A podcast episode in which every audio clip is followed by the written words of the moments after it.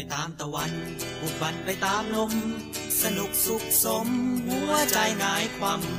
ชีพที่ยาวนาน หรือสั้นแค่เพียงคำ เอาตู้แช่น้ำแล้วเดินต่อไป เธอสอบหาหน้าผาคลุมครอบสายลมคงรอบไว้ สายใจ ไหลลูสู่สวรรค์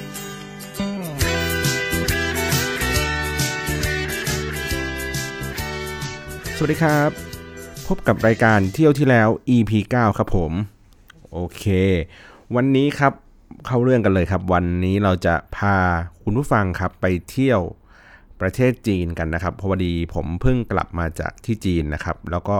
ตั้งใจหมายมันปั้นมือมานานแล้วล่ะว่าอยากจะไปที่เมืองนี้นะครับ เป็นเมืองแรกที่เรารู้สึกว่าเราอยากจะไปนะครับนั่นก็คือเมืองเซี่ยงไฮ้นั่นเองนะครับ ทีนี้ต้องเกริ่นก่อนดีกว่าว่าทำไมถึง คิดถึงอยากจะไปเซี่ยงไฮ้นะครับ คือจริง ๆ แล้วต้องพูดว่าจีนเนี่ยมันมีเขาเรียกไงเดียมันมีหลายเมืองอะครับที่ที่น่าสนใจมันมีอย่างเช่นแบบพวกเซนเจิ้นที่คนไทยก็ชอบไปเวลาแบบนึกถึงการช้อปปิ้งนะครับหรือว่าไปแบบเที่ยวกำแพงเมืองจีนที่ปักกิ่งนะครับ หรือว่าใกล้ๆหน่อยอาหารการกินดูคล้ายๆกันบางครั้งก็พูดภาษาไทยกันได้ อย่างเช่นพวก 12 ปันนา หรือว่าเป็นพวกคุณหมิงนะครับ แต่ว่าผมมาเลือกที่จะไปเซี่ยงไฮ้เพราะว่ามันมีเสน่ห์อะไรบางอย่างที่เรารู้สึกว่าเราแบบ อยากจะลองไปดูสักครั้งหนึ่งนะครับ ทีนี้จะพูดว่าเป็นการไปเมืองจีนครั้งแรกก็ไม่เชิงนะ ผมต้องเท้าความอย่างนี้ก่อนว่า เมื่อก่อนตอนสักประมาณป .6 ครับ นานมากแล้วล่ะ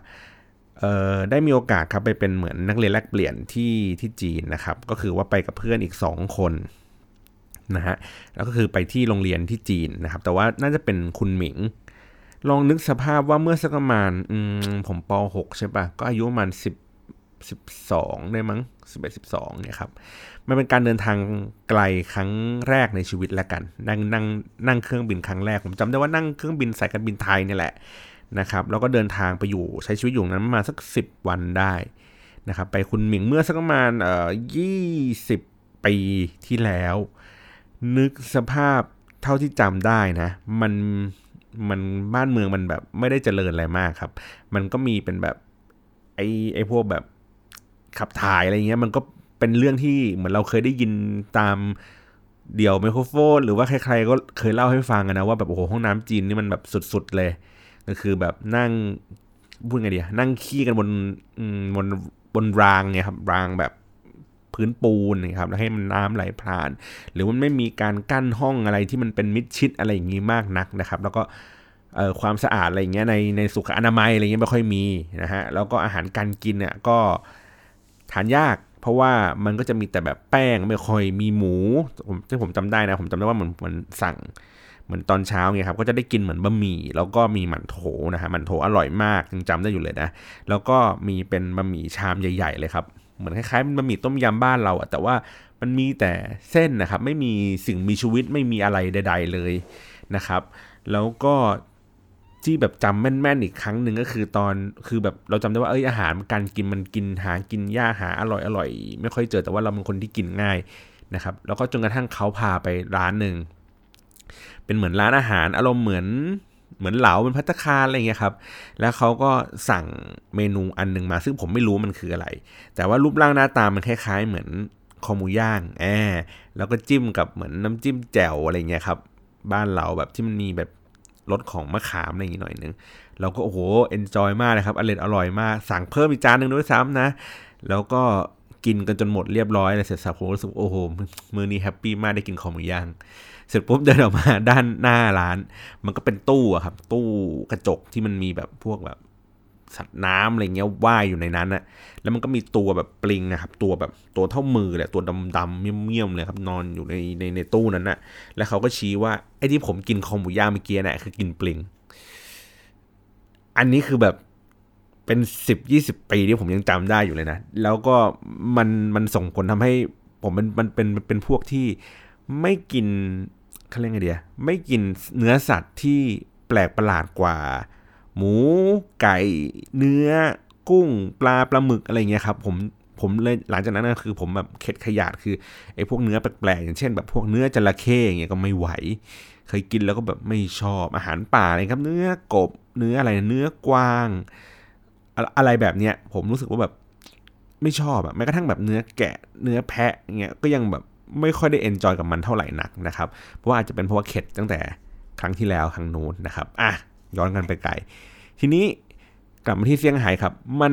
ผมเรียกว่ามันเป็นจุดหมายปลายทางที่ผมรู้สึกว่าสักครั้งหนึ่งในชีวิตเนี่ยอยากจะไปที่นั่นนะครับถ้าในโซนเอเชียเนี่ยที่ที่เรารู้สึกว่าเราอยากจะไปโอเค ที่ญี่ปุ่นเคยไปมาแล้วนะครับแล้วก็มีไต้หวันที่ยังไม่มีโอกาสได้ไปนะครับ แล้วก็มีเซี่ยงไฮ้ที่ ที่เพิ่งไปมานะครับ แล้วก็ยังเหลือพวกจริงๆฮ่องกงมาเก๊าเลยก็รู้สึกอยากไป แต่ว่าเรารู้สึกว่ามันไม่ไม่ไม่ได้มีความกระตือรือร้นในการที่อยากจะไปมากนะ เพราะว่าใครๆก็ไปกันนะครับ มันไม่ไม่ได้แบบมีความตั้งใจอย่างสูงในการที่จะแบบเดินทางไปอะไรเงี้ยมันเพราะมันไปง่ายเหมือนอารมณ์เหมือนสิงคโปร์นะครับ อะไรอย่างนี้แหละ แล้วก็ด้วยความที่ว่าเซี่ยงไฮ้มันมีความผสมผสานกันหลาย ๆ อย่างครับ มันมีทั้งโซนโซนที่เป็นเมืองเก่า เมืองเก่าก็ไม่ได้เป็นเมืองจีนแบบเก่า ๆ มันเป็นเหมือนเมืองท่าครับ เมืองท่าที่เออผมจะเล่าไงดีมันเมืองท่าฝรั่งเอางี้ดีกว่านะครับ ก็คือมันก็อารมณ์คล้าย ๆ กับสิงคโปร์สิงคโปร์ก็เป็นเมืองท่าเก่า แล้วก็เขาก็อนุรักษ์ตึกตึกแบบเก่าๆสไตล์แบบวิกตอเรียอะไรอย่างเงี้ย ที่มันเป็นแบบสถาปัตยกรรมฝั่งยุโรปไว้อยู่พอสมควรนะครับ แต่ว่าที่เซี่ยงไฮ้มันจะมากกว่าสิงคโปร์ประมาณ2อสเท่าเลย เพราะว่าสิงคโปร์มันก็จะมีเป็นเพียงแค่แบบบางตึกบางอาคารที่มันเป็นอาคารรัฐบาลเดิม อาคารแบบไปรษณีย์ที่มันเป็นโรงแรมในปัจจุบันนะครับ แต่ว่าที่ที่เซี่ยงไฮ้เนี่ยมันก็คือถนนทั้งแนวเขาเรียกว่าเดอะบันนะครับเดี๋ยวผมค่อยเล่ารายละเอียดอีกทีหนึ่งแล้วกันเนาะแล้วก็ผมรู้สึกว่าเท่าที่เก็บข้อมูลมา รู้สึกว่าเซี่ยงไฮ้เองอะเป็น เป็นเมืองจีนที่มีความเจริญ แล้วก็มีความแตกต่างจากเมืองอื่น ก็คือว่ามีเรื่องของธุรกิจการค้าอะไรอย่างนี้นะครับ แล้วก็เรื่องของความสิ่งอำนวยความสะดวก หรือแม้กระทั่งแบบความสะอาดที่มันดูเขาเรียกไงดีเหมือนดูเป็นอินเตอร์กว่าเมืองอื่นๆนะครับทั้งที่เมืองนี้ไม่ได้เป็นเมืองหลวงนะครับก็เลยรู้สึกว่าโอเค งั้นเราควรจะต้องไปสักครั้งหนึ่งทีนี้เราก็เหมือนแบบ เปิดดูตามเว็บอะไรเงี้ยครับ แล้วก็มันมีเป็นช่วงโปรโมชั่น ผมเลือกที่จะเดินทางในช่วงประมาณซักเอ่อช่วงปลายเดือนตุลาครับ ประมาณสักวันที่ 20 20 กว่าๆนี่แหละ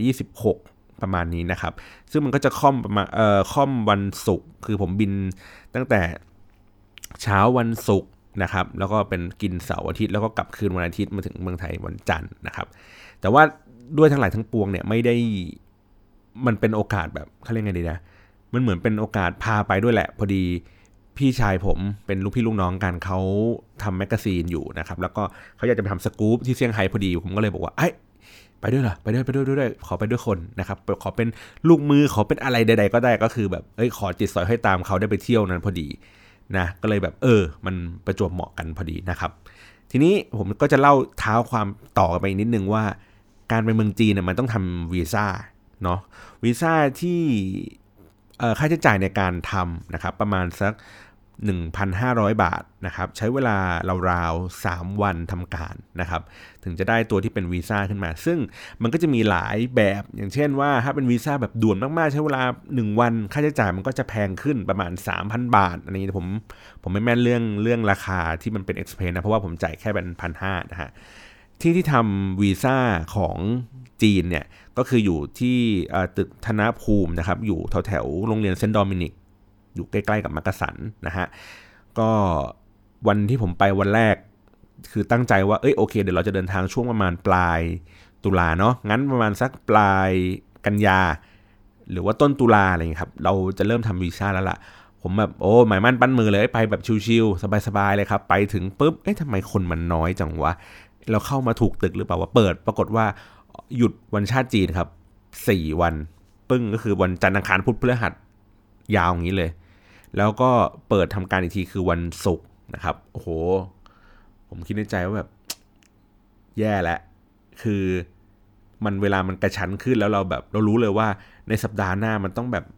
เขาเรียกไงเป็นอารมณ์ของความอั้นนะครับ อัดอั้นคือ มันมีทั้งวันจันทร์ที่มันเป็นวันต้นสัปดาห์ แล้วมันก็เป็นการสะสมของจำนวนคนที่ไม่ได้ทำวีซ่าตั้งแต่แบบสัปดาห์ที่แล้วนะครับ มันก็เลยเหมือนเป็นนรกแตก เพราะว่าผมอะเออไปทำวีซ่ากับพี่คนหนึ่งที่ในวันจันทร์นั่นเองนะครับ โอ้โหมันจะพูดยังไงดี คิวยาวมากครับ ผมได้คิวประมาณ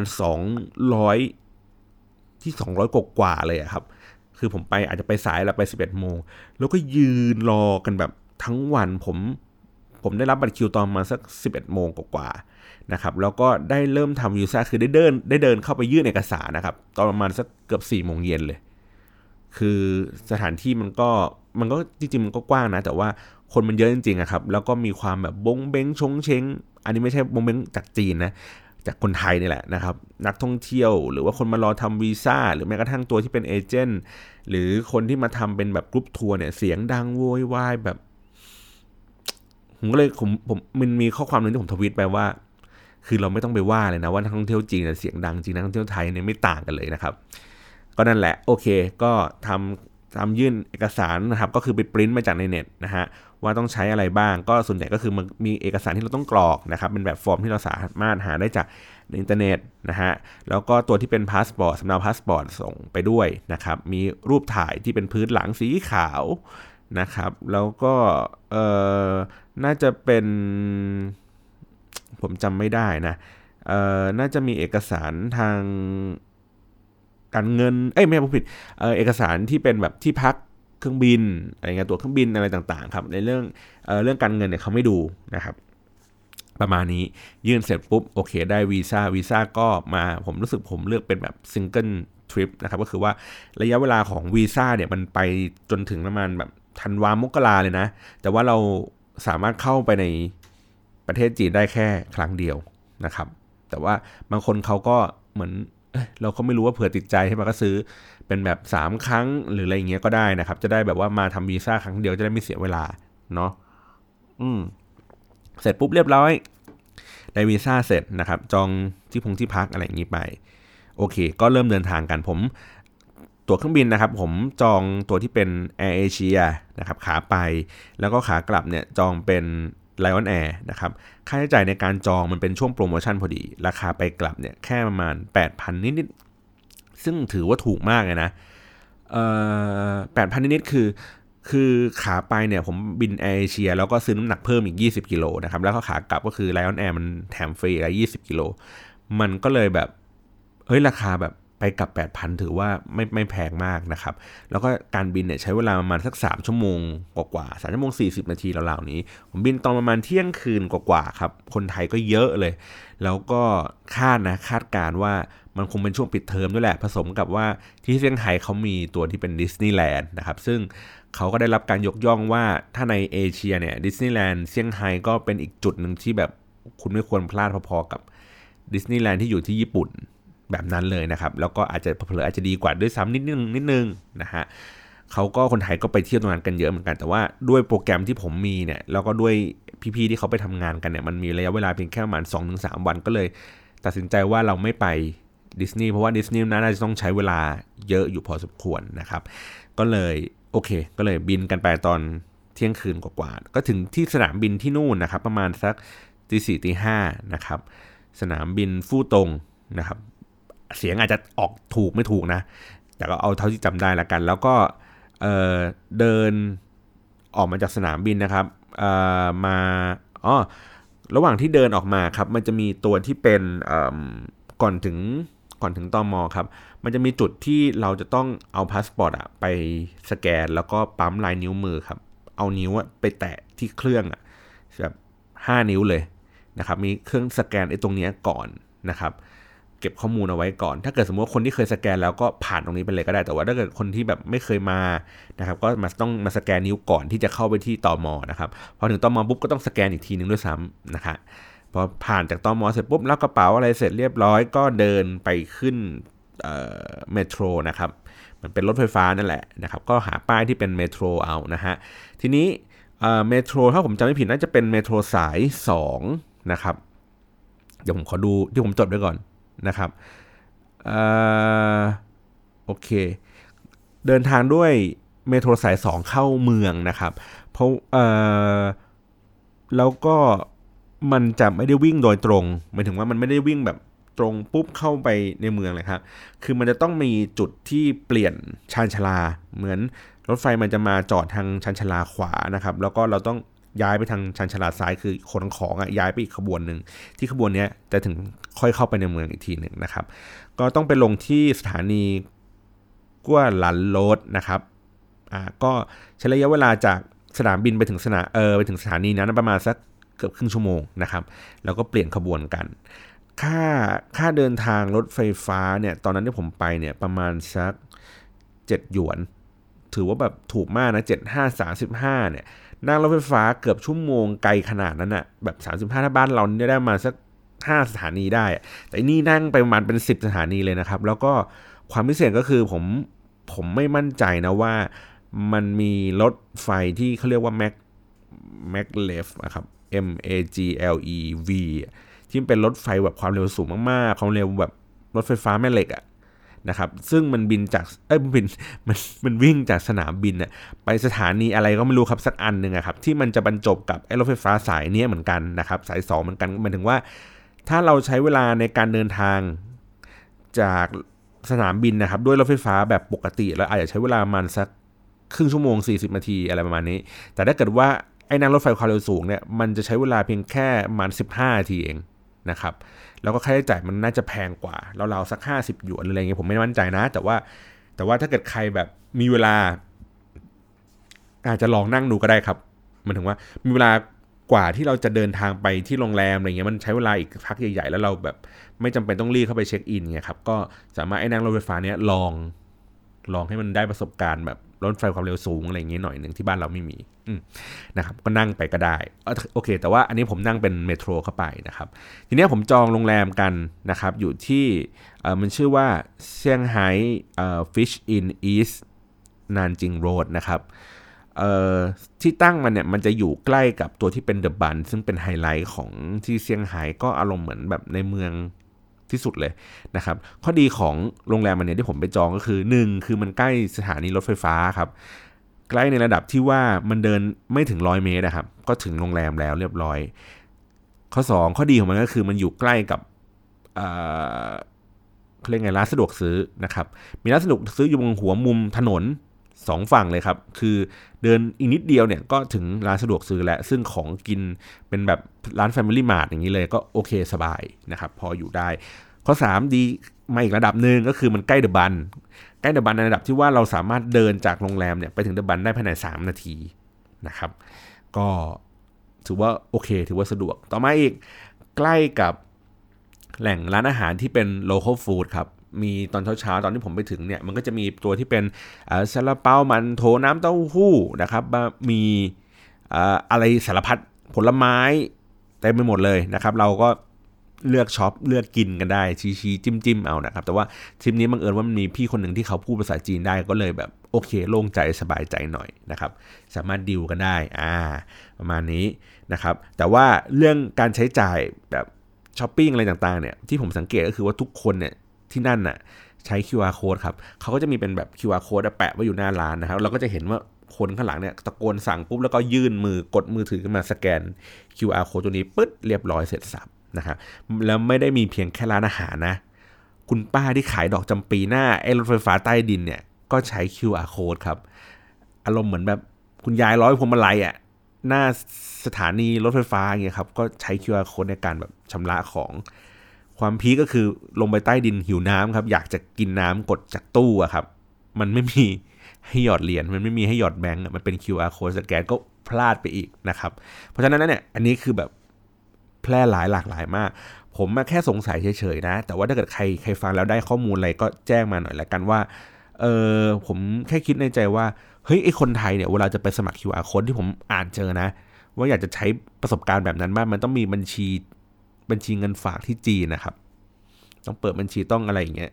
อ่ามันก็เลยทำให้คนไทยอาจจะแบบใช้งานตรงนี้ไม่ได้ แต่ว่า บัตรเครดิตบางประเภทของของบ้านเราอะครับ อย่างเช่นพวก SCBM อะไรเงี้ยที่มันมีเป็นแบบ QR code ติดอยู่หลังบัตรเครดิตอะผมไม่มั่นใจนะว่า มันสามารถเอาไปชำระแบบวิธีการนั้นได้หรือเปล่านะครับ แต่ว่าน่าจะทำไม่ได้แหละเพราะว่ามันคือการสแกนเนาะหมายถึงว่าเราต้องเปิดแอปของเราแล้วเราก็ทำการสแกนไอ QR code พวกนี้แล้วก็ยิงค่าออกไป แต่ว่าบัตรเครดิตเรามันเหมือนแบบมันต้องให้เขามายิงอะไรเงี้ยแหละ ก็เลยคิดเออก็เลยผมก็เลยพกเงินไปพกเงินสดไปนะครับ รอบนี้ผมแลกไปประมาณ 10,000 บาทนะครับ ตีเป็นเงินหยวนก็หาร5ครับก็ประมาณ 200 กว่าหยวนนะครับ เงินเงินไทยก็ประมาณ 4 จุดกว่า4.6 4.7 วันนี้ผมแลกน่าจะเป็นประมาณ 4.7 แหละ ผมก็ตีประมาณ 5 นะครับ โอเค ทีนี้ก็เดินทางไปที่โรงแรมครับ แต่ว่าโรงแรมมันเช็คอินบ่ายสองผมไปถึงโรงแรมมันเจ็ดโมงเช้า แบบสะโหลสะเหลนอนหลับได้บ้างไม่ได้บ้างนะครับ ก็ทำการเอากระเป๋าเนี่ยไปเก็บที่โรงแรม เสร็จสับเรียบร้อยนะครับ ก็เลย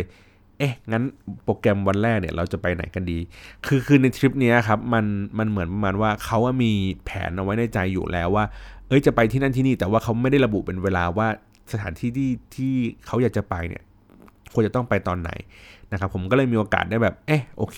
งั้นลองเปิดดูได้ทำกันบ้านมาเล็กน้อย ส่งให้เขาดูว่าเออ สถานที่ไอ้พวกนี้นะน่าจะตามรอย ทีนี้ผมก็ยึดจากตัวกระทู้อันหนึ่งครับที่อยู่ในพันทิปมันน่าจะเป็นของเพจโกกราฟนะฮะที่เขาพูดว่าไปเที่ยวสถานที่ฮิปฮิปอย่างเงี้ยไปเที่ยวร้านกาแฟร้านสวยๆผมก็เลยยึดตามนั้นมานะครับ ซึ่งบางอันก็เป็นตามภาพที่เขารีวิว และบางอันก็ร้านมันก็หายไปแล้วเดี๋ยวผมค่อยเล่ากันไปนะครับ ทีนี้อะ ผมเดินทางนั่งรถไฟฟ้าไปปุ๊บเอ่อ Google Map มันบอกผิดครับ มันมีทริปในเอ่อมีทริคในในในในในเว็บพันทิปครับเขาพูดประมาณว่าเอ่อที่เมืองจีนเนี่ย Google Map เนี่ยไม่ค่อยแม่นเท่ากับ Apple Map นะครับ เพราะว่า Google ไม่ไม่มีอิทธิพลในในจีนมากเท่า Apple นะครับ ทีนี้ผมก็ใช้ตัวที่เป็น Apple เนี่ยอ่า Apple Map เนี่ยมาเช็คกับโรงแรม ทีเนี้ยมันพอยจุดที่เป็นโรงแรมผิดนะครับ มันเหมือนน่าจะเป็นอีกสาขาหนึ่งอะไรประมาณนี้แหละ มันก็ทำให้ผมอะลงอีกสถานีหนึ่งจริงๆมันเป็นสถานีสถานีเดียวกัน แต่ว่าลงคนละทางออกครับ ผมอะลงในจุดที่มันเป็นนานจิงโรดนะครับ ก็คือเป็นอีกฟากหนึ่งของโรงแรมนี่แหละ ก็คือโผล่มาเป็นกลางแหล่งช้อปปิ้งเลยครับ แต่ว่ามันเป็นตอนเช้า ภาพที่เห็นคือโผล่มาจากรถไฟใต้ดินปุ๊บมีคนแก่ๆ ลำไถเก๊กกันอยู่กลางลานที่ลายล้อมไปด้วยห้างหรูๆที่ปิดตัวอยู่ ผมก็แบบเฮ้ยมาเบอร์นี้เลยเหรอวะไม่แบบช็อกอะว่าแบบ เออมันมันคือลำไทยเก๊กบ้านเรานี้มันเป็นลำในสวนลุมใช่ป่ะ อันนี้อารมณ์เหมือนลำอยู่หน้าลานในสยามสแควร์อะไรอย่างเงี้ย เออ ผมก็แบบเออก็แปลกดีเหมือนกันนะครับ แล้วก็เดินวนๆวนๆหา หาทางไปโรงแรมนะครับ ก็เลยแบบเดินผ่านไอ้ตัวที่เป็นร้านอาหารที่พวกโลเคอลต่างๆ ก็ได้กินเป็นเออเหมือนเป็นคล้ายๆมัทบะมันเป็นแผ่นแป้งอะครับ แล้วก็ข้างในเนี่ยก็ใส่เป็นพวกผักมีแครอทมีหอมมีอะไรอย่างเงี้ยครับ เหมือนอารมณ์ผมผมเรียกว่าซับเวย์เมืองจีนนะครับเนี่ยก็ใส่ใส่ไปแล้วก็มีเป็นแบบไส้กรอกของเขาที่รสชาติมันเหมือนกุนเชียงบ้านเราอะแต่แบบเฮ้ยอร่อยนะ เออราคาก็ไม่แพงมากครับประมาณ 3-4หยวนนะผมจำไม่ผิดนะครับ ก็แบบชิ้นใหญ่เลยแบบอิ่มเลยแหละนะครับใส่น้ำซอสราดอะไรอย่างงี้สักอย่างไปคล้ายๆซับเวย์เอางี้เลยละกันนะครับก็ได้กินรองท้องไป แล้วก็มีตัวที่เป็นหมันโถมีน้ำเต้าหู้อะไรอย่างนี้ไป ซึ่งซึ่งตัวแพ็กเกจของเขาเนี่ยร้านนะครับ บางร้านมันก็เป็นแบบอารมณ์เหมือน เหมือนหน้าร้านข้าวต้มอะครับแล้วก็เปิดหน้าร้านให้มาทำอาหารทำอาหารตามสั่งอะไรอย่างนี้กันนะครับแล้วก็ทำไอ้เมเกที่ผมเล่าให้ฟัง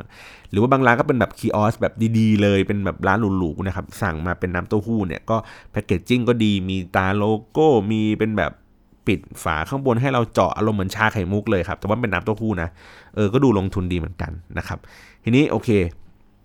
แวะไปปุ๊บเข้าไปเช็คอินโรงแรมโรงแรมสามารถเข้าได้ตอนบ่ายสองฉะนั้นเนี่ย ผมมีเวลาเหลืออยู่เยอะมากตั้งแต่8ปดโมงเช้าจนถึงบ่ายสองนะครับก็เลยโอเค งั้นเราเดินทางไปที่แรกเลยแล้วกันว่า เอ้ย ในเมื่อเรากินข้าวเช้าเราอยากจะกินข้าวสายๆหน่อยนะครับ ก็ผมก็เลยเลือกร้านที่ชื่อว่าแปงโชแปงชาวเบเกอรี่นะครับ P A I N นะครับ แล้วก็ C H A U D นะฮะเออร้านนี้ที่ผม list เอาไว้อยู่พอดีผมเจอในที่พันทิปนะครับในเว็บพันทิปเขาบอกว่ามันเป็นร้านที่แบบเอ้ยครัวซองต์อร่อยนะฮะผมก็เลย search อันเนี้ยใน Apple Map นะครับมันก็พาผมไปอีกที่หนึ่งคือคือคือร้านที่เขารีวิวอะเขาอยู่ที่หนึ่งครับ แต่ว่า Google Map เออ Apple Map เนี่ยพาผมไปอีกที่หนึ่งซึ่งมันเป็นโซนที่เป็นโซนเมืองเลยครับ เหมือนแบบตึกหรูๆมันเป็นห้างที่ผมเรียกว่าเขาเรียกไงดีมันชื่อห้างว่า Revenue อะครับ มันอารมณ์เหมือนเป็น Avenue แต่ว่าเป็นห้างข้างในที่รวมพวกแบรนด์หรูๆอะอยู่ในนั้น แล้วก็ลายล้อมด้วยตึกออฟฟิศต่างๆนะครับ ก็ขึ้นจากสถานีนานอีสนานจิงโรดนะครับ แล้วก็ไปที่เเลือกเดินทางด้วยเมโทรสาย 10 นะครับ คือตรงนันจิงอีสนันจิงโรดมันมีทั้งสาย 2 และสาย 10 นะครับ แต่ว่าอันนั้นผมเลือกเดินทางไปที่สาย 10 นะฮะ แล้วก็ลง นั่งรถไฟไป แล้วก็มันดูแผนที่ผิด หรือว่าผมจำผิดอะไรสักอย่างแล้วก็หลับหลับตื่นตื่นกัน ปรากฏว่าไปสุดสายปลายทางของสาย 10 ลงไปเสร็จปุ๊บผมก็เอ๊ะขึ้นไปข้างบนทำไมมันไม่มีชื่อถนนอันนี้วะ ปรากฏว่าอ๋อนั่งเลยป้ายครับ เลยมาประมาณ 3-4 ป้าย นั่งรถนั่งรถไฟฟ้ากลับมาอีกทีหนึ่งแล้วก็ไปลงที่สถานียี่หลีนะครับยี่หลีโรด R เอ้ Y I L I Road นะครับ ลงเสร็จปุ๊บเดินผ่านสวนสาธารณะที่เป็นแบบสวนเล็กๆนะฮะ ข้างในก็จะมีเป็นแบบเป็นบึงเล็กๆ หน่อยมีสนามหญ้านะครับ คือมันให้ความรู้สึกว่าแบบ แล้วอากาศมันก็เย็นๆอะประมาณสัก 20 องศา มันมันเป็นความรู้สึกที่ดีนะในในอารมณ์ประมาณว่าเหมือนเราอยู่ทำงานอยู่ท่ามกลางออฟฟิศแถวสาทรนี่ครับ แล้วเรารู้สึกว่าแบบเครียดจังวันนี้แบบโอ๊ยอึดอัด อยากแบบเดินเล่นมาคลายเครียดแบบเปิดสมองเนี่ยครับเขาก็เดินลงในสวนสาธารณะสวนสาธารณะมันมีคนที่แบบว่าแต่งตัวเป็นชุดแบบทำงานอะไรเงี้ยเขาก็เดินเล่นเดินผ่านอะไรเงี้ยหรือบางทีก็มานั่งพักนั่งชิวๆมันรู้สึกว่ามันมันมันมันมีพื้นที่ในการที่ทำให้คนในเมืองเขาผ่อนคลายขึ้นนะครับ มันไม่ได้เป็นสวนสาธารณะที่ใหญ่โตอะไรมากมายนะ แต่ว่ามันเป็นแบบเหมือนพื้นที่ส่วนกลางที่ทุกคนมันสามารถที่จะแบบมา relax กันตรงนี้ได้นะครับ ก็เดินผ่านในตรงนี้ไปเสร็จปุ๊บ แล้วก็เดินไปอีกสักประมาณ 2 บล็อกนะฮะ ก็ถึงตัวที่เป็น L'Avenue นะครับ ที่ผมบอกเข้าไปข้างในก็โอเค เข้าห้องน้ำอะไรอย่างนี้ก่อน เพราะว่าเราเดินทางกันมาไกลเราไม่จะโอเค จัดกการอะไรต่างๆให้เรียบร้อยเพราะว่าน่าจะเป็นห้างหรูห้องน้ำน่าจะสะอาดหน่อย ซึ่งก็เป็นอย่างนั้นจริง ๆ นะครับ แล้วก็ภาพที่เห็นก็คือว่าพอห้างมันเริ่มเปิดครับสักประมาณสิบโมงกว่าผมเห็นคนนะวิ่งเข้าวิ่งออกในห้างตลอดเวลาเลยครับ อารมณ์น่าจะเป็นเหมือนพวกแบบ พวกไลแมน พวกแกลบอะไรเงี้ยที่ที่มารับจ้างซื้ออาหารซื้อขนมซื้อของกินในห้างครับ แล้วก็ไปส่งลูกค้า คือผมคือวัฒนธรรมเนี้ยมันมีที่จีนนะมีคนเหมือนแบบพวก LINE MAN ผมผมเรียก LINE MAN แล้วกันนะครับ พวก messenger เนี่ยเขาก็ไปนั่งอยู่หน้าร้านอาหารที่มีชื่อเสียงนะครับ แล้วก็รอรับออเดอร์จากลูกค้าแล้วก็เดินไปสั่งนะครับ เป็นอย่างนี้เหมือนบ้านเราเลยนะครับ แต่ว่าผมรู้สึกว่า ที่ที่เหนือกว่าบ้านเราคือมัน active มากครับ คือมันวิ่งเลยครับ วิ่งคือจอดมอเตอร์ไซค์ปุ๊บแล้ววิ่งเข้ามาในห้าง วิ่งไปซื้อวิ่งไปซื้อเสร็จวิ่งกลับไปที่มอเตอร์ไซค์อีกทีหนึ่งคือคือมีความ active มากกว่าบ้านเราบ้านเราแบบโอ้ยสบายๆชิวๆนะครับอาจจะเป็นเพราะว่าแบบเอ้ยเมืองเขาใหญ่โตหรืออะไรอย่างนี้กันไป แล้วก็จุดที่สังเกตอีกอันหนึ่งก็คือว่ามอเตอร์ไซค์ที่นี่ครับ ไม่มีเสียงเลย ไม่เป็นเครื่องยนต์แบบเบนซิน เลยนะครับ ทุกอันเป็นสกูตเตอร์ไฟฟ้าหมดเลยนะครับเสียงเงียบมากนะครับแม้กระทั่งแบบ Messenger ก็ใช้เป็นสกูตเตอร์ไฟฟ้า อาจจะเป็นเพราะว่าด้วยสกูตเตอร์ไฟฟ้ามันทำความเร็วได้ไม่เยอะมากผมก็เลยอาจจะเป็นสาเหตุที่ทำให้ให้ Messenger เขาต้องวิ่งตลอดเวลาอะไรแบบนี้นะครับ แล้วก็สามารถจอดบนฟุตบาทได้นะครับ วิ่งบนฟุตบาทบ้างบางครั้งเหมือนกันนะฮะแต่ว่าไม่มีบีบแตรไล่คนนะฮะก็ก็ไม่ใช่ Thailand only นะฮะที่ ขี่มอเตอร์ไซค์แล้วจอดบนฟุตบาทนะครับบ้านบ้านเมืองเขาก็จอดกันแต่ว่าเขาก็จะมีระเบียบว่าเฮ้ยโอเค เฉพาะบล็อกนี้นะ ห้ามจอด ถ้าจอดปุ๊บเนี่ยจะโดนแบบโดนนั่นไงรปภ. จับย้ายหรืออะไรแบบนี้นะครับ หรือว่าอาจจะมีบางครั้งอาจจะถึงล็อกล้อก็มีแต่ว่าส่วนใหญ่เขาจะล็อกล้อไว้แหละ ไม่ได้ไม่ได้เป็นตำรวจล็อกนะเขาก็ล็อกไว้กันหาย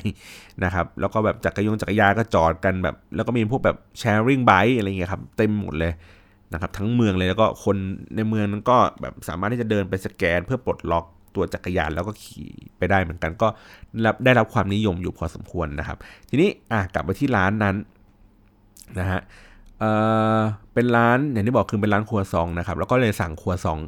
มากินนะฮะสองชิ้น แล้วก็สั่งกาแฟกาแฟก็โอเคดีปกตินะครับมีความอมเปรี้ยวเล็ก ก็รู้สึกว่าเออชอบนะครับ เพราะว่ารสชาตินี้มันหากินยาก แล้วก็ตัวครัวซองต์ก็โอเค ในระดับหนึ่งแต่ว่าถ้าถ้าถามว่าโหเรามาเดินทางกันมา ไกลขนาดนี้แล้วมากินแค่นี้มันก็อาจจะแบบไม่ค่อยคุ้มค่ากับการเดินทางมาเท่าไหร่นะแต่ว่าไฮไลท์ของมันครับ มันไม่ได้อยู่ที่ไออันนี้ครับ มันไปอยู่ตรงมุมเล็กๆ ของร้านนี้มันมีเป็น soft serve ไอติม soft serve นะฮะ ผมจำไม่ได้ว่ามีรสอะไรบ้างอะ่ะ มันมีถ้าผมจะไม่มีสองรสนะ น่าจะเป็นรสชาเขียวรสมัทฉะนะครับ แล้วก็อีกอันหนึ่งคือเอ่อน่าจะเป็น salt caramel นะฮะ ผมก็เลยลองกิน salt caramel มันมีความเป็นแบบซอสซอสคาราเมลคาราเมลมีความเกลือเค็มๆแบบปะแล่มปะแล่มโผล่มาแบบแวบแวบแวบแวบแวบแวบแล้วก็มีความเป็นคาราเมลแบบอร่อย พูดแค่นี้เลยแล้วกันว่า เออ มันเป็นแบบ มันเป็นความสดชื่นครั้งแรกที่ที่เราได้เจอครับ ที่ที่เมืองจีน แล้วก็หน้าร้านเขาก็สวยแต่งร้านเป็นแบบอินดัสเทรียลนิดนึงนะครับ ก็มีมีความเป็นเหล็ก ความเป็นปูนเปลือยอะไรเงี้ยครับ พอสมควรเหมือนกันก็แนะนำให้ลองไปนะฮะแล้วก็ลองไปชิมไอติมนี้ดู เสร็จปุ๊บชิมอะไรกันเสร็จเรียบร้อยก็เดินทางขึ้น รถไฟใต้ดินนะครับ ไปที่สถานีเดิมก็คือยี่หลี่โรดนะครับ แล้วก็ไปในจุดที่ 2 ก็คือลงที่สถานีเซี่ยงไฮ้ไลบรารีนะครับ เพื่อไปที่ถนนหูหนานโรดนะครับ ในพันทิปเขารีวิวว่าที่เนี่ยมันจะเป็นเหมือนที่ที่มันมีร้านกาแฟ แล้วก็สองข้างทางก็จะเป็นต้นน่าจะเป็นต้นเมลเปิลอะไรเงี้ยครับ ลายล้อมนะครับ แล้วก็เป็นบรรยากาศดีๆ เงียบๆ สงบสงบแล้วมีร้านกาแฟซ่อนตัวอยู่ในนั้น ปรากฏว่าไปถึงปุ๊บเดินไปที่ถนนเนี่ย ผมเจอร้านกาแฟอยู่มันร้าน ร้านหรือสองร้านอะแล้วร้านหนึ่งเป็นร้านที่ปิด มันเหลือร้านเปิดอยู่ร้านเดียว แล้วก็เดินไปถนนนะครับ เดินไปประมาณบล็อกหนึ่งอะสุดเจอสี่แยกปุ๊บเดินไปอีกสักครึ่งบล็อกแล้วก็รู้สึกว่าน่าจะไม่มีอะไรแล้วอะ นะครับแล้วก็จะมีเป็นร้านเพิ่งเปิดใหม่เป็นร้านเหมือนแบบร้านผลไม้ปั่นที่แบบดูสวยงามอยู่ตรงหัวมุมแบบนั้นเลยนะครับ แล้วก็เลยรู้สึกว่าอ้าวนั้นอาจจะมาผิดวันมาวันที่เขาปิดร้านกัน หรือว่ามาในช่วงเวลาที่ หรือว่าเขาอาจจะยังไม่เปิดทั้งที่ตอนนั้นผมไปอยู่เนี่ยก็ประมาณเกือบเที่ยงเที่ยงแล้วนะเที่ยงเที่ยงบ่ายแล้วนะก็เลยรู้สึกว่าอ่าใส่มาผิดเวลาพาผิดที่มาผิดวันนะครับ ก็เลยแบบไม่ได้มีอะไรมากตรงนั้นนะฮะก็เลยเดินเดินเดิน เดินกลับมา มันก็จะมีขากลับเนี่ยก็คือเดินไปปุ๊บเดินกลับมาอีกทีหนึ่งมันจะเป็นตรงหัวมุมสี่แยกคือ ถ้าเกิดขึ้นจากรถไฟฟ้าไปนะครับมันก็คือเลี้ยวซ้ายนะฮะแล้วก็เจอถนนเจอถนนก็จะมีเป็นร้านหัวมุมเป็นร้านสะดวกซื้อและข้างๆร้านสะดวกซื้อก็จะเป็นร้านเป็นของดีไซเนอร์ชาวจีนนะครับที่ออกแบบพวกของเล็กๆน้อยๆอย่างเช่น แบบสมุดจดนาฬิกาอันเล็ก ๆ อะไรอย่างเงี้ยครับของทีเล็กน้อย แล้วก็มีเป็นเหมือนกาแฟดิฟให้อยู่อยู่ในร้านเองร้านเป็นร้านเล็ก ๆ นะครับ ก็ลองเข้าไปดูได้ก็ผมว่า เอ้ยเป็นงานที่แบบดีไซน์สวย แต่ว่าผมไม่ได้เช็คเออราคาว่ามันแพงมันถูกอะไรแค่ไหนนะครับ เสร็จปุ๊บก็จากตรงนั้นก็เลยคิดว่าเอ้ยมันได้เวลาแล้วล่ะ ที่กลับไปเช็คอินนะครับ ก็เลยเดินทางจากรถไฟนี่แหละ แล้วก็ไปที่ที่พักนะครับ ก็เดินทางไปด้วยเนี่ยแหละรถไฟฟ้า เสร็จปุ๊บก็นอนเอาลงเอาแรงกันไปเพราะว่าทั้งคืนเนี่ยคือเดินทางด้วยเครื่องบินตอนแบบ ดึกๆเนี่ยครับมันก็นอนไม่ค่อยสะดวกเท่าไหร่นะครับนอนเสร็จปุ๊บก็ตื่นมาประมาณสักเย็นๆค่ำๆนะครับ ก็เลยเลือกที่จะไปเดินตรงนานจิงโรดนะครับซึ่งซึ่งเป็นถนนที่มุ่งตรงสู่เดอะบันนะครับมุ่งตรงสู่แม่น้ำนะครับแล้วก็ตัดเข้ามาข้างในรายล้อมไปด้วยตึกเก่าๆนะครับแบบตึกแบบยุโรปอย่างนี้แล้วก็มีห้างร้านมีแม้กระทั่ง Apple Store ของเซี่ยงไฮ้ก็อยู่ตรงนั้นนะครับอ่า ก็จะผ่านร้านนู่นนั่นนี่ต่างๆ ก็เดินเข้าไปที่แรกอะ่ะผมจะเดินไปถึงเดอะบันด์แล้วแต่ก็รู้สึกว่าเฮ้ยเราเก็บไฮไลท์นี้ไว้ก่อน เรายังไม่ต้องไปเดินขนาดนั้นนะฮะก็เดินแวะเพียงแค่แวะกินตัวที่เป็น food court มันซึ่งมันซ่อนตัวอยู่อยู่ เหมือนเป็นทางเข้าตึกนะครับ แล้วคนก็จะแบบเยอะๆ คนก็จะแน่นๆ ข้างหน้าผมนึกว่ามีแค่นั้นนะ มีแบบพวกของทอด มีหมาล่า มีอะไรอย่างเงี้ยต่างๆ มีกุ้ยช่ายนะฮะ แต่ว่าข้างในเนี่ยเดินเข้าไปอีกมันจะมีเป็นชั้นใต้ดินครับ ข้างในก็จะเป็นแบบร้านบะหมี่อ่าร้านเป็นแบบบาร์บีคิวเนื้อนะครับ แล้วก็ร้านแบบตามสั่งร้านแบบซีฟู้ดยังมีเลยนะครับ ก็ลงไปกินข้าวข้างล่างกันนะครับ แล้วก็กลับขึ้นมา แล้วก็เดิน ไม่ได้เดินมุ่งหน้าไปทางแม่น้ำเดินมุ่งหน้าไปทางนานจิงโรดนะครับ ก็คืออย่างที่บอกก็คือมันก็จะผ่านตัวที่เป็นห้างร้านแบบพวกแบรนด์เนมหรูหราอะไรเงี้ยครับ อยู่ตามตึกต่างๆ ก็จะมีทั้งหน้าร้านมีข้างในที่เป็นอาคารที่เป็นห้างสรรพสินค้า เดินผ่านตัวที่เป็น Apple Store แล้วทีนี้ก็สังเกตเห็นเป็นซุ้มๆครับเเป็นซุ้มๆลอตเตอรี่นะฮะก็ไปเลยไปยืนดูว่าเขาทำอะไรกัน เขาขูดหวยกันครับ คือผมเรียกว่าหวยจีนนะ มันจะเป็นกระดาษแข็งๆครับเหมือนแบบขูดเหมือนขูดพวกบัตรเติมเงินอะนะครับ มันก็จะมีเป็นแบบหลายๆ สีมันจะมีเป็นแบบ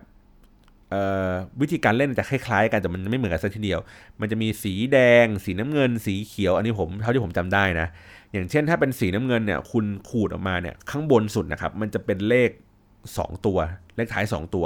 มีแค่ตัวเลขเดียว ชุดเดียว เลขท้าย 2 ตัวนะ แล้วก็ข้างล่างครับ มันก็จะเป็นแถวคู่ คือ คุณขูดเลขดูเอ่อไม่แถวคู่ มันจะเป็นเหมือน3ตัวเลข3อัน แล้วก็มีแล้วก็มีอีกอันหนึ่งเป็น3แล้วก็เว้นวรรคแล้วก็อีกอันหนึ่งคือ3อันนั้นก็ขุดกันดูว่า ถ้าเกิดเลขชุดใดชุดหนึ่งเนี่ยมันไปปรากฏอยู่ในข้างล่างนะเราก็ไปลุ้นว่ามันได้กี่หยวนนะครับ ก็สนุกดีแล้วก็พี่เขาก็ถูกหวยด้วยนี่นะครับ ก็ได้ได้มาประมาณ 20 หยวนใบหนึ่งอะหยวนเอ่อหวยใบหนึ่งประมาณ 10 หยวนนะครับ ก็ถือว่าได้กำไรไป 10หยวน แล้วก็น่าจะถอนทุนคืนไปแล้วเรียบร้อยนะครับ ก็สนุกดีนะครับแต่ว่าเหมือนแบบต้องคุยต้องถามเขาอะครับ ก็ใช้สื่อสารภาษาจีนกันอะถามว่าเออมันเล่นยังไงอะไรแบบนี้นะครับ แล้วก็เดินไปเรื่อยๆเนี่ยมันก็จะเป็นตึกรามบ้านช่องแบบเก่าๆนะครับ อากาศเย็นๆสบายๆนะฮะก็จะมีมุมบางมุมเนี่ยที่มันเป็นเหมือนแบบถ่าย prop ของเจ้าพ่อเซี่ยงไฮ้ก็จะมีรถเก๋งเก่าๆเงี้ยครับคลาสสิกคลาสสิกแล้วก็แต่งตัวแบบใส่สูท ใส่สูทดำใส่หมวก เหมือนหนังเจ้าพ่อเซี่ยงไฮ้เลยครับ เปิดเพลงแบบ浪奔浪流อะไรอย่างนี้เลยนะครับ แล้วก็ให้คนเดินเข้าไปแบบเปลี่ยนชุดถ่ายรูปอะไรอย่างนี้ได้ แล้วก็มีฝั่งตรงข้ามก็จะเป็นเหมือนพนักงาน Photoshop จัดการจัดการแบบแต่งอะไรอย่างนี้ให้คุณเลยนะครับ แล้วก็เดินไปจนสุดเนี่ยมันก็จะเป็นร้านเลโก้แบบใหญ่ ๆ เลยแต่ว่าผมไปไม่ทันนะครับ มาสักสี่ทุ่มทุกร้านเนี่ยปิดหมดเลย นะครับก็เลยไม่ได้ช้อปปิ้งอะไรอย่างนี้กันเท่าไหร่นะครับก็เลยคืนนั้นก็เดินกลับมานะฮะทีนี้โอเค นอนเก็บเอาแรงแล้วเตรียมเดินทางต่อในวันที่2นะครับวันที่2เนี่ยก็เลย plan ว่าโอเคไม่ต้องไม่ต้องตื่นเช้าๆแล้วกันเอาเก็บแรงเอาไว้นะครับก็ตื่นมาสายๆแหละแล้วก็เดินทางไปที่จิงอัน temple station นะครับเออก็เดินทางด้วย metro สาย2นะครับก็นั่งรถไฟฟ้าก็มาเนี่ยแหละ 3 4 หยวนนะครับ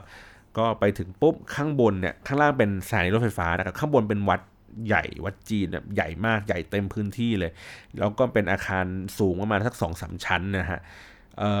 ข้างในก็จะเป็นเหมือนเป็นแท่นเป็นหอคอยนะฮะแล้วก็ให้คนคนก็จะโยนเหรียญขึ้นไปในหอคอยนั้นนะฮะถ้าเข้าไปก็น่าจะแบบประสบความสำเร็จสมหวังตามที่อธิษฐานอะไรแบบนี้นะครับควันคนก็เยอะควันทูบนี่กระจัดกระจายเต็มหมดเลยนะฮะแล้วก็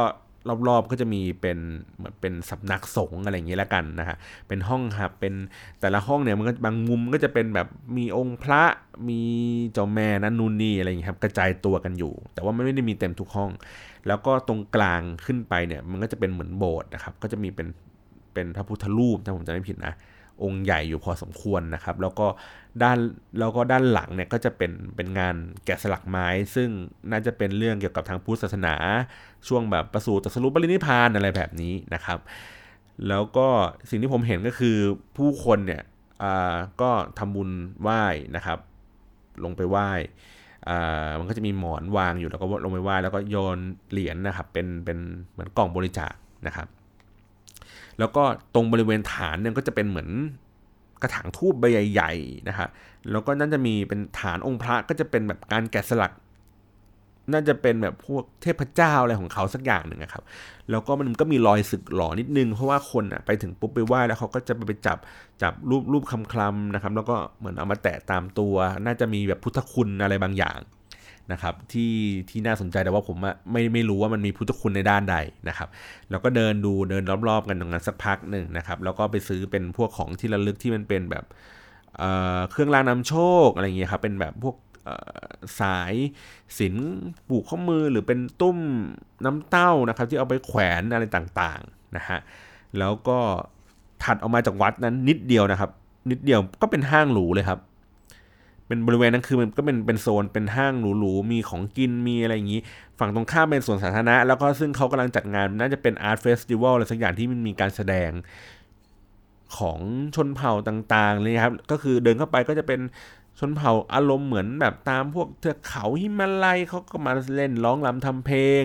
อีกมุมนึงก็เป็นเหมือนร้องเพลง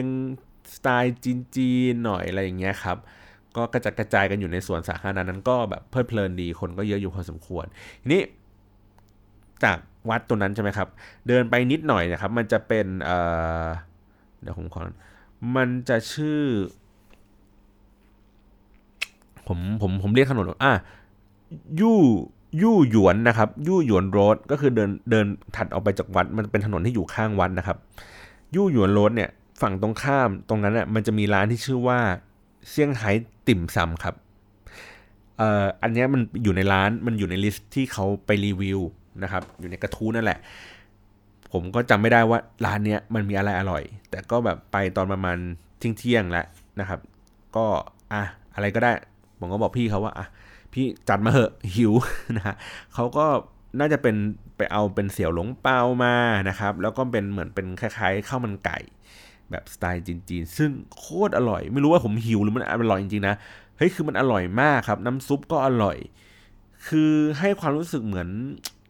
เหมือนไก่มันหมักนะครับ อารมณ์เหมือนที่ผมไปกินที่สิงคโปร์ที่ไม่ใช่เป็นข้าวมันไก่ร้านดังๆนะมันจะเป็นร้านอีกแบบหนึ่งอะครับ คือเขาแบบหมักอร่อยมันจะมีความเค็มๆ แต่ก็มีความนวลๆของอะไรสักอย่าง ซึ่งนึกไม่ออกนะครับ ก็ เวลาสั่งเนี่ย มันก็เดินลงไปสั่ง ข้างล่างไม่ได้นะจริงๆแล้วอะ่ะมันต้องให้เราอะต้องสแกน QR code ครับเพื่อเปิดเว็บไซต์เอ่อไม่เปิดเว็บไซต์เปิดแอปพลิเคชันนะครับซึ่งน่าจะอยู่น่าจะฝังตัวอยู่ในพวก WeChat หรืออะไรอย่างต่างๆเนี่ยแล้วเราสามารถที่จะเลือกเมนูอาหารนะจากในมือถือของเรา แล้วก็ส่งข้อมูลนะครับไปที่ครัวแล้วให้เขาทำมาให้นะครับ แล้วก็เราก็แค่เดินไปจ่ายตังค์ข้างล่างแล้วก็ยิง QR code อย่างนั้นเลยครับง่ายขนาดนั้นเลยแต่ว่าเราอะพยายามเข้าจากมือถือแล้วมันเข้าไม่สำเร็จเขาก็เลย แนะนำว่าให้ลงไปสั่งข้างล่างนะครับ ก็ทันสมัยนะ ไม่ได้มี QR code ไว้จ่ายตังค์เดียวแต่ว่าอันนี้คือเอาไว้สั่งอาหารได้ด้วยนะครับ ก็กินอะไรอย่างเงี้ยเสร็จเรียบร้อย ทีแรกก็ตั้งเป้าว่าจะไปร้านกาแฟที่มันซ่อนตัวอยู่ในอาคารสำนักงานที่ที่ลึกลับหน่อยนึงนะครับ แต่ว่าเปลี่ยนใจเพราะว่ามันต้องเดินไปไกลแล้วเราก็รู้สึกว่า เอ๊เราจะกินกาแฟกันอีกแล้วหรอนะครับ ก็เลยเดินเดินกลับมาเดินวนในละแวกนั้นนะครับ แล้วก็ขึ้นรถไฟฟ้าไป นะครับ จากตรงนั้นนะขึ้น metro สาย7นะครับแล้วก็ไปลงแล้วก็ไปต่อ metro สาย 9 ที่อีกที่สถานีคือ เป้าหมายปลายทางก็คือว่าเราจะไปในย่านที่ชื่อว่าเทียนจื่อฟางนะครับเทียนจื่อฟางเนี่ยมันจะคล้ายๆ กับจตุจักรบ้านเรา แต่ว่าสเกลเล็กกว่ากันมากนะฮะแล้วก็สะอาดกว่ากันมาก คนก็เยอะหนาแน่นกันพอสมควรมันเป็นโซนที่เขา เออเขาเรียกมันว่ามันโซนแบบเหมือนโซนทำมือ โซนงาน craft อะไรอย่างนี้ต่างๆนะครับ ก็เป็นโซน hip ๆของคนที่นั่น ก็เดินไปก็ผมก็ได้ของฝากมาพอสมควรเหมือนกันนะครับ มีโปสการ์ดที่มันเป็นทั้งงานวาดสีน้ำนะครับ แล้วก็แบบถ่ายรูปนะครับ แล้วก็ที่เก๋ที่ผมชอบก็คือ มันมีโปสการ์ดที่มันแพงกว่ากันนิดนึงก็คือ ข้างในมันเหมือนเป็นฟิล์มสไลด์ครับ วางยาวๆ แล้วก็เห็นเป็นวิวทิวทัศน์ นะครับ ซึ่งสวยมากเลยแล้วก็อันนี้ถ้าใครมาคอมเมนต์นะครับ แบบติชมอะไรในในในในตอนนี้นะ ผมเดี๋ยวผมแจกอันนึงให้เลยนะครับ มันมันมันสวยจริง ๆ แล้วแล้วก็ผมซื้อมาประมาณสักสามอันนั่นแหละก็เออซื้อไปฝากเพื่อนอันนึง ซื้อไปเก็บไปอันนึง แล้วก็น่าจะเอามาแจกคุณผู้ฟังนี่แหละครับ อีกอันหนึ่งนะครับก็แล้วก็ในนั้นก็จะมีของกินมีเสื้อผ้ามีอะไรอย่างเงี้ยเล็กน้อยนะครับ ก็ มีอาหารการกินเนี่ยอาจจะเยอะหน่อย ก็ลองไปเดินดูได้นะครับ สบายๆ คนก็แบบไม่ได้แบบนานแน่นแบบจะจากบ้านเราไม่ได้สกปรกอะไรขนาดนั้นนะครับ ก็ลองไปดู หรือถ้าเกิดว่าเฮ้ยเดินแล้วอยากจะพักเนี่ยรอบๆ นั้นก็จะมีเป็นร้านอาหาร หรือว่าร้านกาแฟอันเล็กๆซ่อนตัวอยู่นะครับ แล้วก็เราลองไปไปลองชิมชิมลองจิบจิบจิบจิบได้นะครับ แล้วก็ถ้าเราเดินทะลุ คือเหมือนว่าผมขึ้นมาจากรถไฟฟ้าใต้ดินนะครับ แล้วก็เดินข้ามถนนเป็นซอยเล็ก ๆ เดินไปที่เอ่อเนี่ยเทียนซี่ฟางนะครับ แล้วก็เดินทะลุตลาดออกไป มันก็จะเจอถนนอีกบล็อกหนึ่งใช่ไหมครับผมก็เลี้ยวซ้าย มันก็จะเป็นหัวมุมนะครับ หัวมุมมีร้านครัวซองอะไรสม ถ้าผมจะผิดชื่อว่าครัวซองเดอปารีสอะไรสักอย่างหนึ่งเนี่ยอันนั้นคือครัวซองอร่อยกว่าไอ้ร้านครัวซองวันแรกที่ผมไปกินอีก เอ้ยจริง ๆ จริง อันนี้คือแบบอันซีนเหมือนกัน เพราะว่าเราเดินมางั้นแล้วเราแบบเอ้ยหิวเดี๋ยวเรากินก่อนเข้าเย็นอะไรเงี้ยครับแวะไปกินก็เอออร่อยดีนะครับ ก็อยากให้ไปลองตรงนั้นดู แล้วก็ทีนี้ผมก็เดินเดินเดินต่อมา แล้วก็ไปถึงที่ห้างก็คือห้างมันก็จะเป็นจุดที่เป็นสถานีรถไฟฟ้านะครับก็แวะกินชานมไข่มุกนะครับชื่อร้านว่าแชทบอลนะครับซึ่งข้างในเนี่ยมันก็จะเป็น เป็นแก้วที่มันเป็นเหมือนขวดพลาสติกนะครับแล้วก็ฝาข้างบนมันเป็นฝาอลูมิเนียมแล้วก็เจาะรูเอาหลอดใส่เข้าไปข้างในนะครับ ข้างในก็จะเป็นเเขาก็คงจะแบบเคลือบไปด้วยน้ำตาลทรายแดงนะครับ วาดว่าอยู่ตรงบริเวณริมขวด แล้วข้างในก็จะเป็นชาไข่มุกนะครับผสมคาราเมลอะไรอย่างนี้หน่อยนึงแล้วก็ใส่เข้าไปมันก็จะเป็นลวดลายแบบสีน้ำตาลอะไรเงี้ยครับวิธีการกินก็คือเราก็ต้องเอาหลอดเนี่ยไปเขย่าเขย่าหมุนหมุนหมุนสุดท้ายสีมันก็ออกมาเป็นชานมไข่มุกปกติเลยนั่นแหละ ก็มีความหวานหวานไข่มุกเองก็หวานนิดนึงนะครับไม่หวานมากก็โอเคแหละถูกจริตอยู่นะครับ เสร็จปุ๊บหลังจากตรงนั้นเนี่ยเราก็ต้องเดินไปอีกสักพักใหญ่ ๆ เลยครับ เดินผ่านโซนที่พักอาศัยของแรงของเขานะครับมันแฟลตเต็มไปหมดเลย เพื่อที่จะเดินทางไปต่อรถไฟฟ้านะครับเเดี๋ยวขอดูก่อนนะครับต่อรถไฟฟ้านะครับมาที่โอเคกลับมาที่พักครับ ก็ไปลงที่สถานีมาอีกสายหนึ่งนะฮะแล้วก็ไปกิน คืนนั้นก็เลยไปจบกันที่ร้านบะหมี่อยู่แถวๆโรงแรมนะครับ ก็ไอโซนที่เป็น local food นะฮะก็เป็นแบบบะหมี่ชามใหญ่ๆ น่าจะเป็นบะหมี่เนื้อนะครับ เป็นน้ำซุปน่าจะเป็นเหมือนน้ำซุปแกงกะหรี่แบบนี้ก็อร่อยดีครับ แล้วก็ที่นี่เขาให้ชามใหญ่มากๆเลยนะฮะดังนั้นแล้วนี่แบบแนะนำนะว่าคนเดียวมันกินไม่หมดจริงๆขณะผมกินเยอะๆนะ แชร์กันก็ได้ครับ ชามเดี๋ยวนี้กินกัน 2 คนดีกว่า อันนี้อันนี้ให้คำแนะนำอย่างนี้เลยแล้วกันนะครับอ่าโอเคก็คืนนั้นก็เสร็จเรียบร้อยปุ๊บกลับไปที่โรงแรม ก็ต้องมีภารกิจครับ เราต้องหาร้านเบียร์กินกันนะฮะก็เลยแบบนั่ง search กันดูว่าเอ๊ะใกล้ๆแถวๆโรงแรมนี้มีร้าน craft beer อะไรที่น่าสนใจราคาไม่แพงมากนะครับ ผมก็เจออยู่ร้านหนึ่งครับ อยู่ถัดจากสถานีถัดจากโรงแรมเราไปสักประมาณ3-4 สถานีครับอออยู่ที่เหล่าซี เหล่าซีเหมินนะครับเหล่าซีเหมินก็นั่งรถไฟฟ้าไปนะฮะไปถึงที่ร้านประมาณสักเกือบเกือบสี่ทุ่มแล้วล่ะ มันชื่อร้านว่าแจ็กกี้เบียเนสนะครับ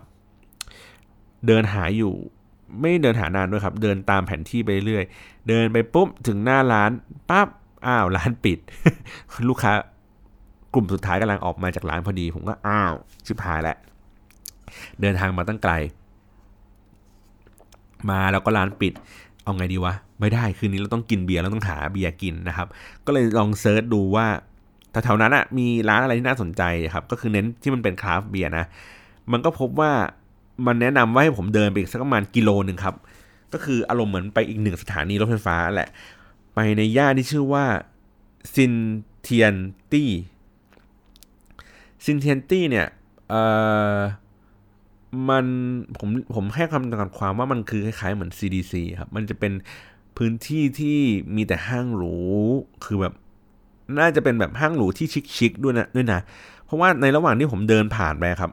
ไอ้ตรงสถานีมันก็เป็นโซนที่อยู่ปกติครับ คนก็แบบเทน้ำลาดลงพื้นถนนแบบปกติอย่างนั้นเลยนะ เป็นใช้ชุดอย่างนั้นเลย แต่เดินถัดไปอีกบล็อกเดียวครับ มันก็เป็นสวนสาธารณะเล็กๆ แล้วก็เดินผ่านตึกออฟฟิศซึ่ง ใต้ตึกออฟฟิศนั้น มีโชว์รูมโรลส์รอยซ์แมคลาเรนเฟอร์รารี่ติดกันเลย 3 อันนะครับ เดินไปถึงปุ๊บ ไปถึงสี่แยก เดินหลบไปหน่อยนึง ไปเจอร้านทอมฟอร์ดเจอแบรนด์หรูอะครับ ทุกทุกอย่างอะที่ที่พอจะมีได้ครับอยู่ตรงนั้นหมดเลยครับ เรียงรายล้อมไปหมดเลย แล้วก็คนก็แบบแน่น ข้างในน่าจะเป็นเหมือนเป็นเป็นผับเป็นร้านเหล้าอะไรเงี้ยที่แบบนั่งสบายๆแล้วก็ตึกข้างนอกก็จะเป็นแบบร้านพวกแบรนด์หรูๆต่างๆนะครับเดินเดินเดินไปปุ๊บก็ร้านไอ้ร้านเบียร์เนี่ยครับมันก็จะอยู่ตรงหัวมุม ชื่อร้านว่า The Brewer นะครับ ก็เป็นร้านแบบอารมณ์เหมือนฮาร์ดร็อคคาเฟ่แต่ว่าเล็กๆหน่อยนะครับ ข้างในก็เต็มไปด้วยฝรั่งปาร์ตี้ ช่วงฮาโลวีนกันนะครับ แล้วก็เลยสั่งเบียร์ craft beer มากินกัน2 2แก้วเพราะผมไปกับพี่แค่2คนนะครับ ก็รสชาติก็โอเคไม่แย่นะครับ แต่ว่าผมว่า craft เบียร์บ้านเรานี้อร่อยกว่านะครับ กินกันเสร็จเรียบร้อยก็เดินทางจากไอ้ตรงจุดนั้นนะครับ เดินกลับไปที่รถไฟฟ้าสถานีที่ชื่อว่าซินเทียนตี้นะครับ ซึ่งมันคือเลยมาจากสถานีเมื่อกี้ไอ้เหลาซี่อะไรนะครับเหลาซี่เมนเนี่ยมัน อีกสถานีหนึ่งก็คือรีบเดินกลับไปช่วงประมาณห้าทุ่มกว่าเพื่อจะนั่งรถไฟฟ้าขบวนสุดท้ายกลับไปที่โรงแรมนะครับ ก็เดินผ่านตัวที่เป็นอันหนึ่งที่มันเป็นไฮไลท์แล้วผมถ่ายรูปไว้แล้วผมไม่ได้ไปอีกอีกวันนึงก็คือ มันเป็นคูมะมงคาเฟ่ครับคูมะมงไอหมีตัวกนตีนกนตีนตัวดำๆนั่นแหละมันเป็นแบบมันมีคาเฟ่ของมันเองเลยครับ แล้วก็แบบข้างในก็ตกแต่งมาด้วยคูมะมงมีตัวแบบแมสคอตมีตัวตุ๊กตาอะไรอย่างนี้ขาย ที่แรกว่า อาจจะแวะมาอีกวันหนึ่งแต่ก็ลืมครับ ไม่ได้ไม่ได้แวะมาที่ร้านนี้ ข้างๆก็จะเป็นโชว์รูมเทสลานี่ผมจำแม่นเลย แล้วก็เป็นแบบพวกเอ่อพวกโดรนแบรนด์ของโดรนนะครับ เป็นพวกอ่า DJI ที่เป็นแบบ flagship store ของเขาเลยอะไรแบบนี้นะครับ แล้วก็นั่นแหละเดินผ่านไอ้ตรงนั้นแล้วก็ก่อนที่จะขึ้นรถไฟฟ้าไปนะครับ ก็ขึ้นไปถึงปุ๊บอะไรอย่างนี้เสร็จเรียบร้อยก็กลับที่พักโรงแรมประมาณเที่ยงคืนกว่าก็โอเคนอนเรียบร้อยกัน วันรุ่งขึ้นต่อมาครับวันที่ 3 วันที่เราจะกลับคืนนั้นเลยนะครับ ก็คือมันผมบินไฟล์ประมาณเที่ยงคืนกว่าๆเพราะฉะนั้นเนี่ยก็คือนอนกันให้เต็มอิ่มครับ นอนจนถึงประมาณเกือบเที่ยงวันเลยครับแล้วถึงค่อยออกมามา แล้วก็เลือกที่จะเดินทางไปที่ซินเอ่อซินเทียนตี้ที่เมื่อคืนเนี้ยผมไปกินเบียร์อยู่นะครับ อยากไปดูว่าสภาพว่ากลางวันน่ะมันเป็นยังไงนะครับ ก็นั่งรถไฟฟ้ากลับไปที่จุดเดิมนะฮะ และไอ้ฝั่งที่มันเป็นตึกแถวที่มันปิดเมื่อคืนนะครับ ข้างในเนี่ยพอเปิดมาก็จะเป็นร้านเสื้อผ้าที่เป็นแฟชั่นสไตล์แบบคนจีนนะครับ ซึ่งมีพวกดีไซเนอร์เขาก็มาเปิดร้านอยู่ตรงนี้อยู่พอสมควรนะครับ แบบสี่ห้าร้านเลย มีร้านแบบชาไข่มุกที่ต่อคนต่อคิวกัน มีร้านกาแฟเล็ก ๆ ที่คั่วเม็ดกาแฟเองนะครับ แล้วก็ผมก็เลยเลือกไปกินร้านที่มันเป็นชื่อว่าร้านเดี๋ยวผมขอดูกันนะ ชื่อร้านว่า Urban Soup Kitchen ครับ เขาจะเสิร์ฟอาหารเป็นรันช์เป็นลันช์นะครับ เออเป็นพวกแบบพาพาสต้า มีข้าว มีแกงกะหรี่อะไรแบบนี้นะครับ แล้วก็จะมีซุปให้นะฮะ ซุปข้าวโพดร้านเขาอร่อยโคตรโคตรโคตรอร่อยที่สุดในชีวิตที่ผมเคยกินมา อันนี้แบบสาบาน มากเลย เพราะว่ารสชาติมันคือมันข้นครับ แล้วมันแบบข้าวโพดข้าวโพดเหมือนกินเราเหมือนเหมือนเรากินอะไรนะ น้ำนมข้าวโพดอะครับ คือมันฟิลอย่างนั้นเลย แล้วมันแบบเข้มกว่านั้นอีกนะ แบบเฮ้ยอร่อยอร่อยมากแบบชอบผมกินจนหมดเลยครับ ซุปข้าวโพดซึ่งปกติไม่กินรู้สึกว่าแบบมันแป้งมันเยอะแต่นี่คือแบบหูข้าวโพดมันแบบเต็มๆนะครับ แล้วก็ฝั่งตรงข้ามร้านตรงเนี้ย มันก็จะเป็นห้างที่ชื่อว่าเซนอ่า ซินเทียนตี้สไตล์นะครับ ก็จะเป็นร้านร้านที่แบบว่าคนไม่ค่อยเยอะเท่าไหร่แต่ว่ามันเป็นร้านที่มีพวกแบบของดีไซน์อะไรเงี้ยต่างๆเนี่ยอยู่พอสมควรเหมือนกันก็ลองเดินดูถ้าอยากดูพวก product design อะไรต่างๆ ก็ดูที่นี่ได้นะครับ แล้วก็เสร็จปุ๊บผมก็พยายามเปิดหาว่าเอ๊ะแถวๆนี้มันมีร้านอะไรที่เขาแนะนำอยู่ในในใน list อันนั้นเขาก็บอกว่ามันมีร้านอันนึงที่มันเป็นข้างล่างจะเป็นกาแฟเอสเปรสโซ่นะครับข้างบนก็จะเป็นเหมือนเหมือนสายไหมครับ ซึ่งมันก็จะแบบค่อยๆแบบโรยตัวลงมาใส่แก้วกาแฟนี่มันก็จะแบบเก๋ๆถ่ายรูปดูสวยดี ก็เลยเดินก็เลยเปิดเข้าไปในที่เว็บไซต์ของชื่อร้าน เพราะว่าเราหาจากใน map อะไรอย่างนี้ไม่เจอนะครับ ก็เลยแบบอ่าเจอมันต้องเดินอีกประมาณ 800 เมตร ผมก็เดินเดินย้อนกลับไปนะครับ 800 เมตร ไปถึงตึกปุ๊บหาร้านไม่เจอก็เลยถามเจ้าหน้าที่แถวนั้นเขาก็บอกว่า เออร้านนี้มันเจ๊งมาตั้งแต่ปีที่แล้วแล้ว อ้าว เดินมาตั้งไกลนะครับสุดท้ายก็ไม่ได้กิน ก็เลยไปกินร้านฝั่งตรงข้ามของไอ้ตึกนั้น ซึ่งคนก็เยอะเต็มไปหมดเลย มันชื่อร้านว่าเดี๋ยวนะผมขอหาก่อน มันชื่อร้านว่า Hey T Mix นะครับ เยอะระดับที่ว่าผมเดินเข้าไปสั่งชา ผมได้บัตรคิวที่รับชายประมาณ 60 คิว60คิวนะ แล้วไอ้ไอ้ในร้านที่มันใหญ่โตครับ คนก็นั่งกันเต็มทะลุออกมานอกร้านเนี่ย แล้วไอ้คนที่ซื้อเนี่ย มันไม่ได้ซื้อกันแก้วสองแก้ว มันซื้อมันแบบหอบใส่ถุงอะ่ะ เป็นแบบเป็นสิบสิบแก้วอะครับ คือแบบคิวมันนานมาก คือมันต้องอร่อยเบอร์นั้นเลยเหรอวะนะครับ แต่ทีเนี้ยผมอะไปสั่ง น่าจะสั่ง คือมันนึกไม่ออกว่าจะสั่งอะไรครับ เพราะว่าคนที่นี่เขาก็กินชาแบบแปลกๆอะ่ะ คือนอกเหนือจากชาไข่มุกที่เราแบบเป็นท่ามาตรฐานของเราอะครับ มันก็จะเป็นชาผลไม้สี มันก็จะออกเป็นแบบ ชมพูส้มๆ ใส่ตัวที่เป็นแบบเปลือกส้มลงไปใส่ตัวที่เป็นเมลอนลงไปอะไรเงี้ยครับใส่ตัวที่เป็นทับทิมลงไป ผมไปลองชิมชาอันนึงของเขาอะครับอารมณ์รสชาติเหมือนน้ำกระเจี๊ยบบ้านเราเลย เออ แต่ว่ามันเป็นชานะเขาบอกว่าเป็นแบบใบชาชงมาก็จะเป็นสีแบบชมพู แบบน้ำกระเจี๊ยบบ้านเราอันนั้นแหละครับ ก็ไม่ได้ชิมชิมเป็นชาไข่มุกแทนก็ ผมว่าเฉยๆแต่ว่า พี่ที่เขาไปด้วยบอกเขาบอกว่าอร่อยพวกพุดดิ้งพวกอะไรเงี้ยนะครับ ก็ลองไปดูลองไปชิมดูนะครับ ถ้าลองคิวได้ เสร็จปุ๊บเดินทางจากตรงนั้นนะครับ ไปตัวที่เป็น China Art Museum ครับ ก็นั่งรถไฟฟ้าไปนะครับ แล้วก็ไปเปลี่ยนสถานีที่เขาเรียกว่า People Square นะครับ แล้วก็นั่งรถไฟฟ้าไปเอ้ยไม่ใช่สิขาไปน่าจะไม่ได้เปลี่ยนที่สถานีนั้นนะครับ ก็นั่งไปที่ไชน่ ไปถึงมาสักสี่โมงเย็นครับ มันปิดมาห้าโมงก็รีบไปถ่ายรูปอย่างเดียวเลยครับ ไม่ได้ดื่มด่ำกับ museum อะไรของเขาเท่าไหร่เลย ภาพที่ผมจะบรรยายก็คือว่ามันเป็นเหมือนอาคารจีนนะครับ ที่มันเป็นเหมือนศาลจีนแบบ modern modern ศาลเอ่อเป็นเป็นแท่งไม้สี่เหลี่ยมนะครับ แล้วก็แบบ วางทับทับทับทับทับกันไปนะครับถ้าเกิดคุณลองไป search ดูคุณก็จะเห็นว่าอ๋ออันนี้เหมือนเคยเห็นคุ้นตากันมาบ้างนะครับ ก็สวยงามยิ่งใหญ่มากๆนะครับ ถ่ายรูปกันข้างนอกกันสนุกสนานเลยผมเห็นนักท่องเที่ยวถ่ายกันเต็มไปหมดเลย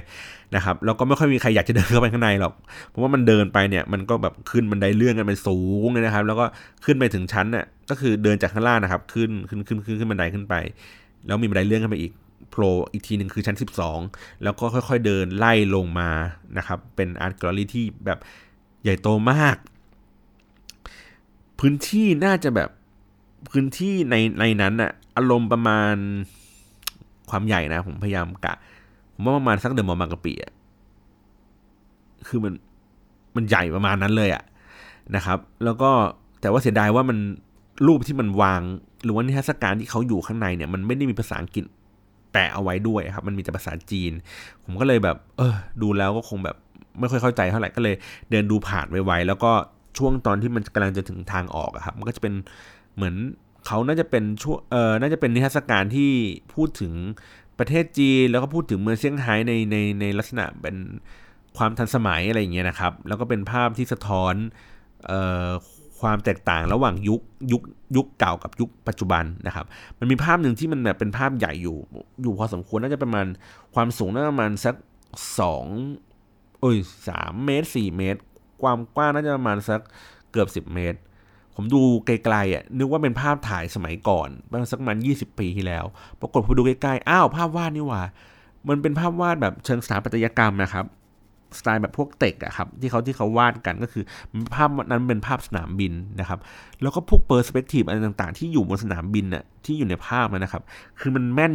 มันแม่นมากคือแม่นจนเหมือนแบบอย่างที่บอกที่แรกมองนึกว่าเป็นภาพถ่าย คือสเกลมันเป๊ะเป๊ะมากเลยครับผมก็ยืนดูอยู่นานอยู่เหมือนกันว่า เออมันเขาเก่งจังวะอะไรเงี้ยครับแล้วก็อีกอันหนึ่งก็วาดเป็นมุมที่มองเห็นตัวที่เป็น China Art Museum นะครับแล้วก็เห็นตัวเมืองทั้งหมด แต่ว่าเขาใช้สีน่าจะเป็นสีอะคริลิกนะครับเป็นสีแดงหลายๆเฉดนะครับมาไล่วาดไล่โทนไปก็สวยผมก็ยังถ่ายรูปเก็บไว้อยู่เลยนะว่าแบบ เออมันมันมันคืองานเขาแบบดีอะ่ะแล้วก็แบบรูปแบบใหญ่โตมากคือให้เกียรติศิลปินแบบ อยู่ในห้องแบบใหญ่อะแบบโหสูงแบบ ประมาณแบบตึกสามสี่ชั้นนะครับ แบบฮอลข้างในเนี่ยคือใหญ่มากเลยนะครับ แล้วก็เลยแบบอะโอเคเดินกันมาเสร็จเรียบร้อยปุ๊บก็นั่งรถไฟฟ้าอ้อมอ้อมเมืองไปที่แรกว่าจะเรียกแท็กซี่ แต่ว่าเรียกไม่มาสักทีนึงนะครับ ก็อ้อมนั่งรถไฟฟ้าอ้อมไปไปที่เเขาเรียกว่า Oriental Pole Tower นะครับ หรือว่าหอไข่มุกตะวันออกนะครับ ก็มันน่าจะเป็นเหมือนหอแบบส่งสัญญาณทีวี นะครับซึ่งมันเป็นรูปกับไข่มุกเปิดไฟ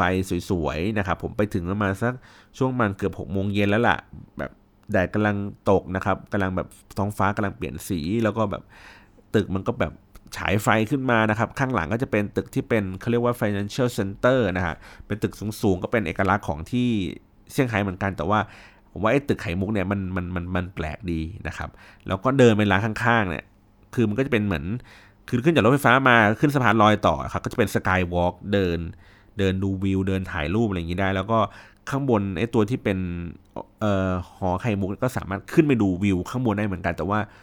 ผมไปตอนเย็นแล้วก็เลยแบบเออ ก็เลยไม่ไปตรงนั้นดีกว่านะครับเพราะว่ามันน่าจะใช้เวลาเยอะ แล้วก็เดินมันมีร้าน Starbucks อยู่นั้นด้วยนะครับ ก็ใครที่แบบว่าอยากจะซื้อของซื้อของซื้อแก้ว Starbucks เก็บไว้ก็ต้องแวะไปนะ เพราะว่าไอ้ร้านเนี้ยผมเห็น แก้วชุดหนึ่งที่มันเป็นช่วงน่าจะเป็นช่วงไหว้พระจันทร์นะครับเป็นแบบเป็นลายการ์ตูนแบบกระต่ายน่ารักน่ารัก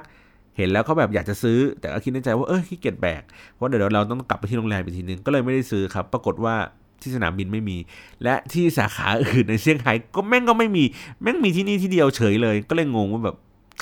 หรือว่าจริงสาขาอื่นอาจจะหมดก็ได้นะ แต่ว่าเราแบบพลาด เพราะนั้นเนี่ยคือเทคนิคครับ ถ้าเราไปเจอของที่เราชอบที่ไหนอะซื้อเลยครับ อย่าไปคิดว่า ฮ้ยเดี๋ยวสาขาข้างหน้าแม่งมีนะครับซื้อไปเถอะแล้วคุณยอมแบกมันก็อย่างน้อยกูก็ได้แล้วอะไรอย่างนี้นะครับ อะจากตรงจุดนั้นปุ๊บถ่ายรูปอะไรกันเสร็จเรียบร้อยนั่งรถไฟฟ้าอีกประมาณ